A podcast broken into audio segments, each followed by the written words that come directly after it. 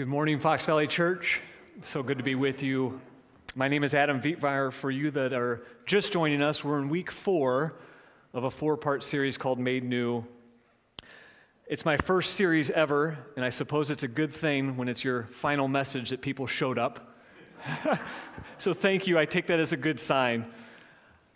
This has been such a gift to me, and I want to say thank you to all of you. You know, when I get the opportunity to preach to our students at Winter Retreat, I'm amazed at the way that my affections grow for them throughout the weekend. My love for them just grows as I'm with them and as I'm teaching them and seeing them. And that has only gone stronger here as the students have supported me and encouraged me. So thank you to you guys for being a part of this. And my love for you has only increased and grown in the midst of this. There's an intimacy to bringing God's word, there's a closeness to it. And my love for you has grown so deep over these four weeks. So thank you. What a gift it has been. What a privilege it has been to be here and to bring God's word to you. He has things he wants to say this morning. And I hope you guys are experiencing some of what God's doing here. He is doing something through this series, through Made New, through Fox Valley on Mission. There are things happening, and the Spirit is moving. And it's no accident that you're here this morning. So thank you for being here. A little summary of what we're doing. You can see our four weeks and where we've been going. And this week we're going to talk about what does this all accomplish? What is God going to accomplish through us as new creations? But when I do our recap, I always like to bring up our theme verse. It's 2 Corinthians 5:17. Therefore, if anyone is in Christ, he is a new creation. The old has gone, the new has come. Remember, Paul's talking to believers here. New creations, people that have been made new. God chose you before the beginning of the world to be made new. And he chose you to bring glory to his name. That was the purpose. It's the purpose of all things is to bring glory to God. That's why everything exists, right? So, he did that by changing us. We were once old, separated from Him. If you remember, part of the dominion of darkness, spiritually dead, under God's wrath, and He saved us from all of that and made us new. Now, that old self lingers, right? So we have to kill it. And we talked very bluntly in week two about killing our sin. God is honored in that. But He doesn't leave us alone, right? He removes that heart of stone and gives us a heart of flesh. So in week three, we talked about how the new in us is Him. God lives within us, the mystery of all mysteries, the God of all things in you. And now he, we can renew our mind, reminding ourselves of who He is and what He has done and what we are now because of what He has done. So, what does all this accomplish? What does He do with all this? And that's where we're going to go this morning. Let's pray. God, thank you and I just want to ask that you would meet us here this morning, God, that your spirit would be poured out. You have things you want to say here this morning, God.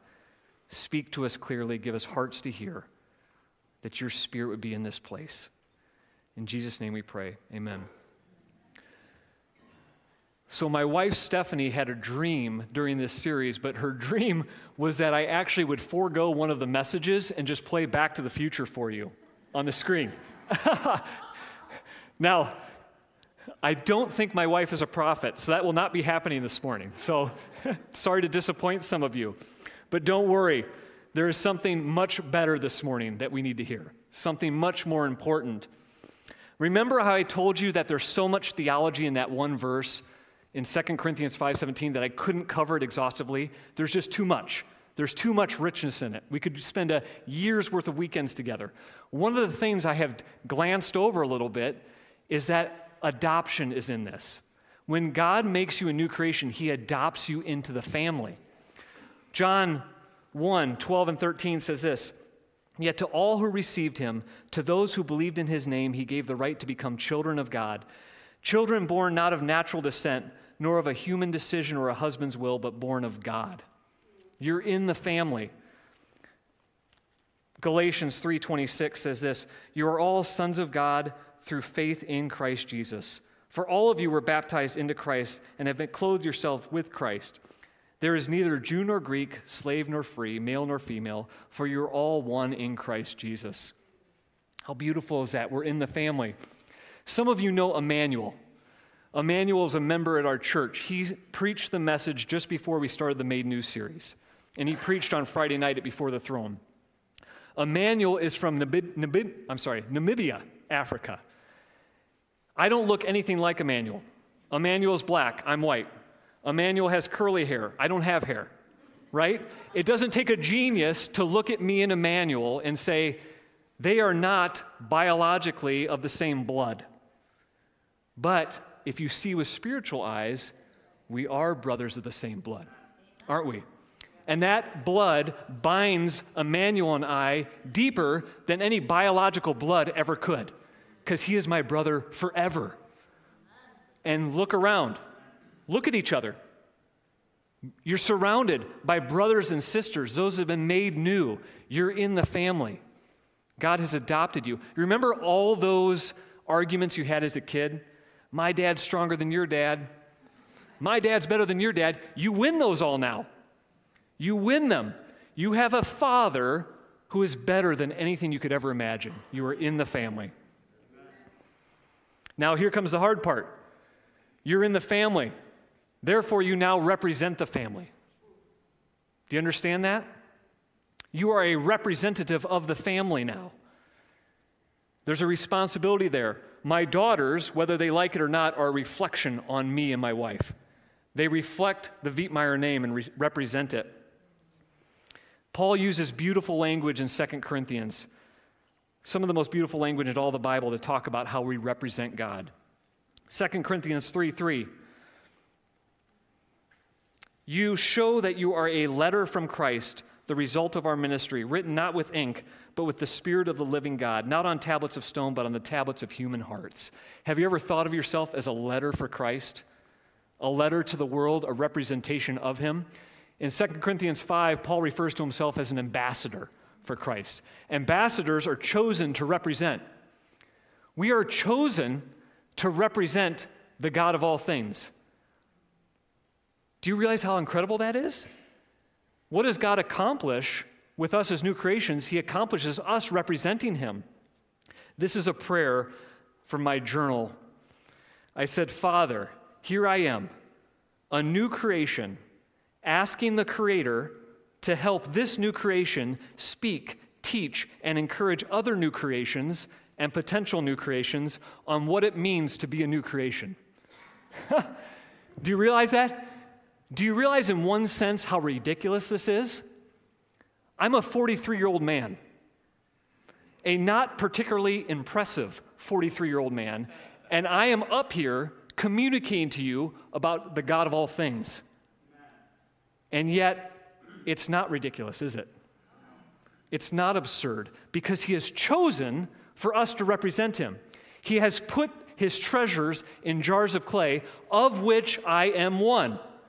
Therefore, when I speak to you, I speak with power and I speak with authority, and I'm not ashamed of it. Why? Not because there's anything special in me, but because there's something very extra special about the one who lives within me, right?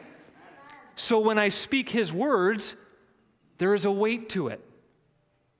I speak his words with fervor and fearlessly as I should because he's put this treasure in jars of clay to show that this all surpassing greatness and power is not from men, but from him. And you can speak the same because the same God lives within you if you've been made new. Now to our verse, 2 Corinthians 2 14 through 16. This is my favorite word picture that Paul gives for us to represent Christ.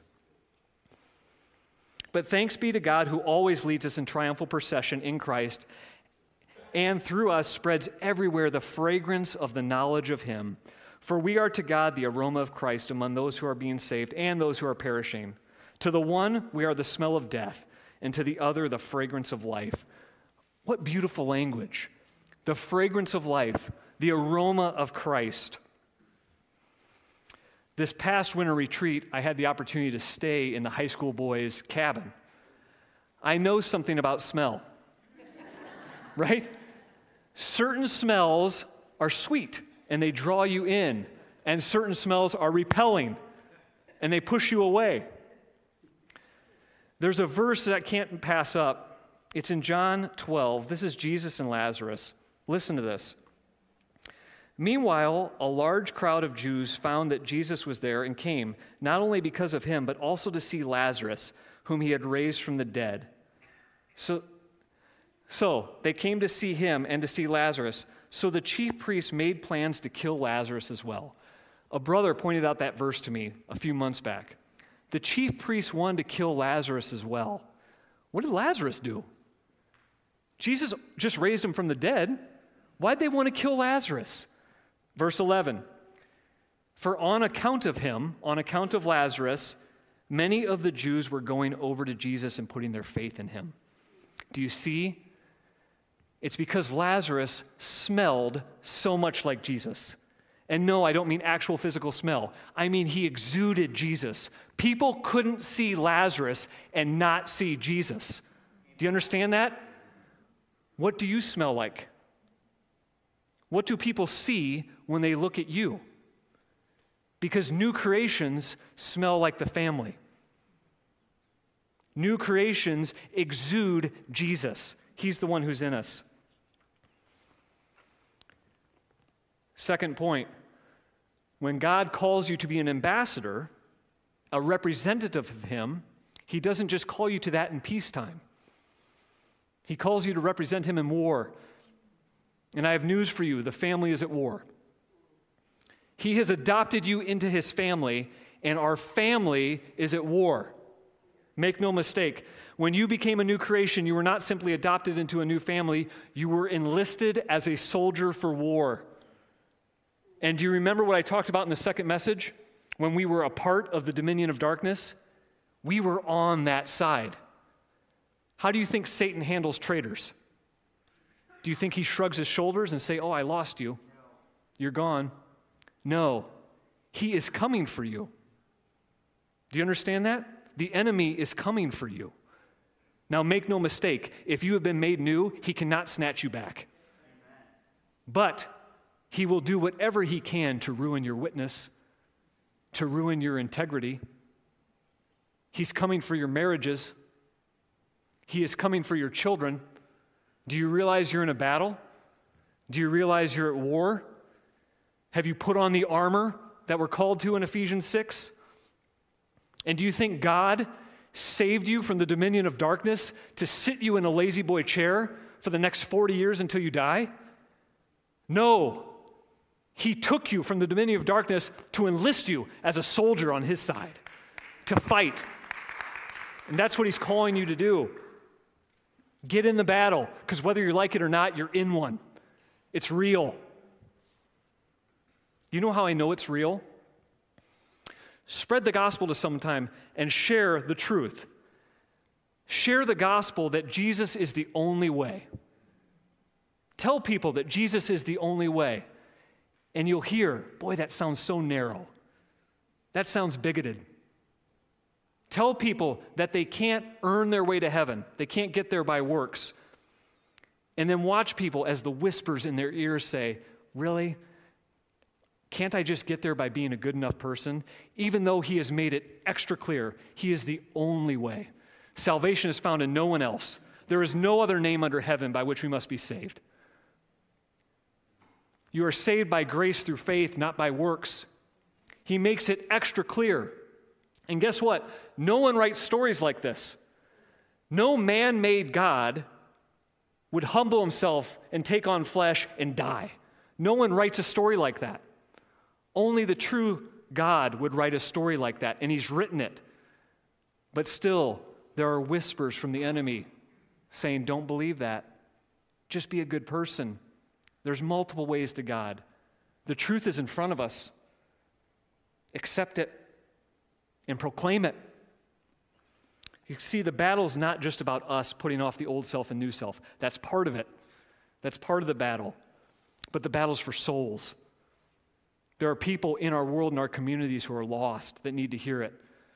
And the battle is for His glory, that His name would be praised and lifted up. Get in the battle. And do you realize He has a specific mission for you? Do you know that? To my right, how effective were you at ministering to the people of Bulgaria in the 1840s? To my left, How effective were you at ministering to the people of Thailand in the 1320s? Not very effective, right? In fact, you were completely ineffective. Why? Because that wasn't your mission. That wasn't your mission. Now, how effective are you at ministering to the people of Pingree Grove in 2023? Or Carpentersville in 2023? Or Algonquin? Or Sleepy Hollow? Or Dundee? How effective are you at ministering to the people of Dundee Middle School or Jacobs High School? Or your firehouse? Or the police department? Or your places of work? How effective you are ministering to the people in our communities in Cuba. In 2027, 150 yards to my right, your mission is right now. New creations are zealous to complete their mission. They're zealous to complete it. Look around, look at each other. How many of you have 10 years left? How many of you have 20 years left? I've got news for you. In 40 years, most of us in this room are gone. And in 100 years, we all are. In 100 years, all of us in this room are gone. Your mission is now. You have been deployed for this time, in this place. This is your mission. Are you the soldier you want to be? A better question Are you the soldier he wants you to be? This is it. This is your time. How? If it's this important, how do we do it? How do you fight war? Well, you wage war together. We wage it together.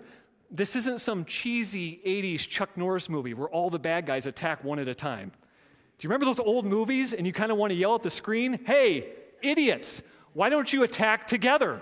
Right? Right? Idiots fight war like that. Idiots fight war as individuals. Don't be an idiot.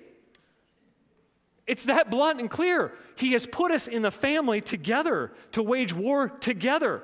Proverbs 27 17, as iron sharpens iron, so one man sharpens another. Hebrews 3:13, encourage one another daily. Hebrews 10, 24 through 25, spur one another on toward love and good deeds. 1 Thessalonians 5, encourage one another, build each other up. James 5, 16, confess your sins to one another, pray for one another. Together, community, family, fighting together. Do you realize what I'm doing up here right now? I'm waging war for you. I'm waging war for you right now, right here. I am going to war for you right now. What do you think Pastor Tom does up here every Sunday? He goes to war for you. What do you think Brad's doing? What do you think Kate does? They go to war for you, for me. They're going to battle. Certainly, I am up here to give glory to God, right? And to use gifts that He's given me. But part of that is to remind you of who you are and what He has done. And to build your spiritual muscle so that you can go out there and fight and live and be light and be truth and remember, I said, don't wage war alone? Don't be naive. I am not up here alone. Do you know there are people praying for me and praying for you in China right now? In Russia? In Ecuador? There are people praying for me and for you in Pennsylvania and Virginia and Tennessee and California. And let's go a little closer to home. Do you know my brother Ryan Lee, a young man in our church? He has prayed and fasted with me and supported me and encouraged me, and we've done this together. Do you see these students sitting in the front row? Do you think they're up there just because I like to, they like to sign my voice? No. They are supporting me and encouraging me, and I'm drawing strength from them now. And it gives me courage. We wage war together. Here's something else you need to know about war your fight matters. Your individual fight matters to the war. Do you understand that? Think about it. If we're in war together and you are continually allowing the enemy through the front lines, that affects me. Now, it affects me because I care for you, certainly, but it affects my war too. Do you understand that? If we're in war together, your battle means something to this body and this church and this area. If you want your life groups to thrive, you can't be dallying in sin, it will weaken your group. Right. We need you to fight your battle and fight it well because we're all dependent on it. We're in this together. So when you're tempted later this afternoon to give in to the old self instead of the new self, remember that fight's not just about you. That fight's about Fox Valley Church.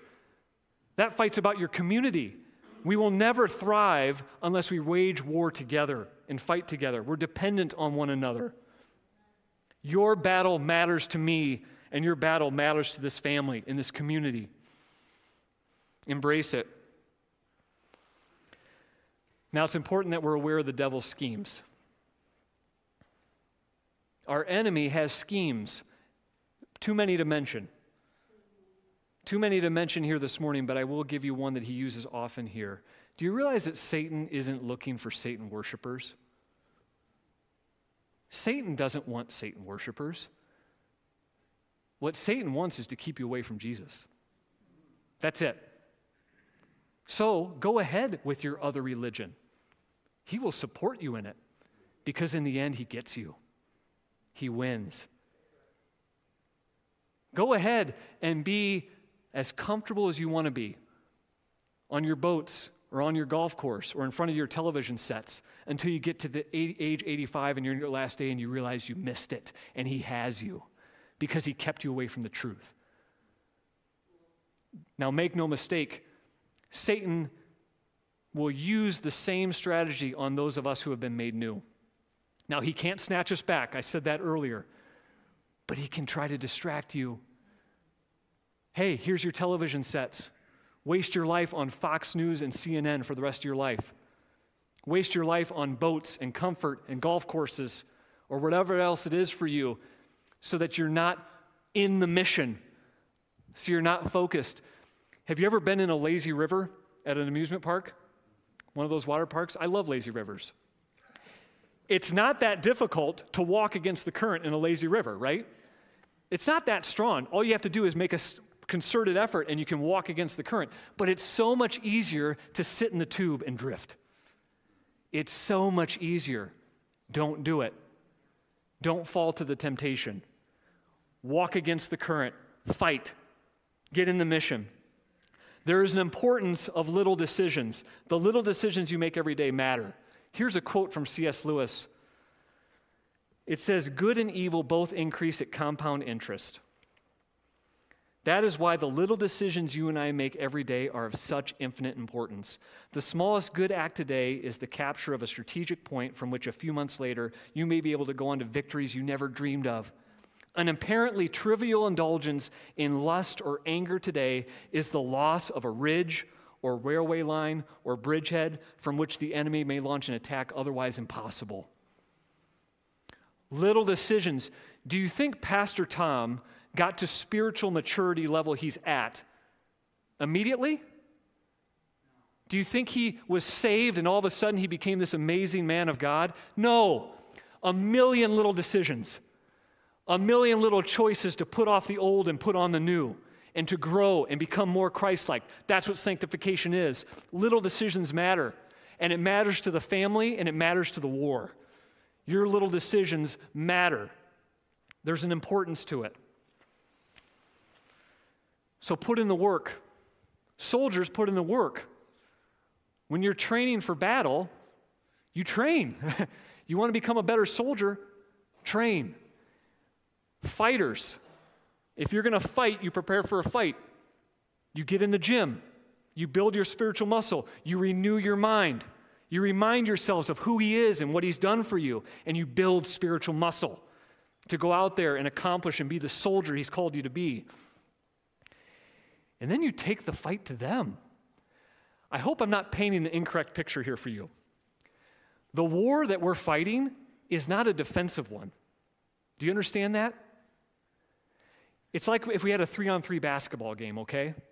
And one group is a group of third grade girls, and the other group is in their prime Michael Jordan, LeBron James, and Kobe Bryant. do I really need to tell you the name of the third, girl, third grade girls that they're playing against? No, no. Telling you who is on this team is sufficient to know how that game will end. Do you know who's on your team? Do you get it? There's a reason Paul poses the rhetorical question in Romans 8 if God is for us, who can be against us? He doesn't need to answer the question, right? If God is on your side, do you know who could be on the opposing side? Everyone and everything, and it doesn't matter. He's already announced that God is on this side. The game is over. The war is won. Revelation 21 is true for you. Do you see how that frees you up for mission? You want to be Fox Valley on mission? Don't forget who's on your team. Now you're free to risk, you're free to live, you're free to take action because the God of all things is with you and you know how the story ends. Now I'm not worried about living for the things of this world and everything that will happen because I know who's with me. Do you realize what you're capable of, Fox Valley Church? You as individuals, but more so, you as community. Do you understand what we're capable of? In the first century, 12 men changed the world. They changed the world. Now, some of you are sitting there and saying, Yeah, Adam, they changed the world. They had Jesus with them. Exactly. Exactly. What do you think we've been talking about for four weeks? You've been made new. The God of all things lives within you. Do you understand what we're capable of and where we can go? And please understand, I'm not up here yelling at you, right? I just want this so badly for us and for you so that we can go and live on mission because now we're freed. So now we can go live for the one who chose us before the beginning of time, right? The one who chose us for his story, for his glory. Now we can live for him. Now we can live for the one who rescued us from the dominion of darkness and live for the one who took us from spiritual death to spiritual life. And we can live for the one who took God's wrath for us. And we can live for the one who sanctified us and makes us more and more like him, conform to the likeness of his son. And we can live for the one who removed from us a heart of stone and gave us a heart of flesh. And we can live for the one who renews our mind and reminds us of who we are and what we are, are capable of. And we can live for the one who has adopted us, that we're in his family, and who equips us as a soldier and who strengthens us. And we can live for the one who's made us new. He's made us new so that we no longer live for ourselves. He died for all, that those who live would no longer live for themselves, but for him who died for them and was raised again. Therefore, if anyone is in Christ, he is a new creation. The old is gone, and the new has come. God, Make that true of us. God, make that true of us this morning. That we would be made new and we would understand the strength and the power that we have in you, Jesus. Your blood has covered us. We've been made new. There's no longer a heart of stone in there, there's a heart of flesh so that we can risk and move and go. Your spirit poured out in this place. This isn't the end of Fox Valley on mission, this is the beginning. God, us going You've deployed us for this time. And I ask, Lord, that you would strengthen us and your spirit would be poured out. And what better response, Lord, for us than to worship you right now?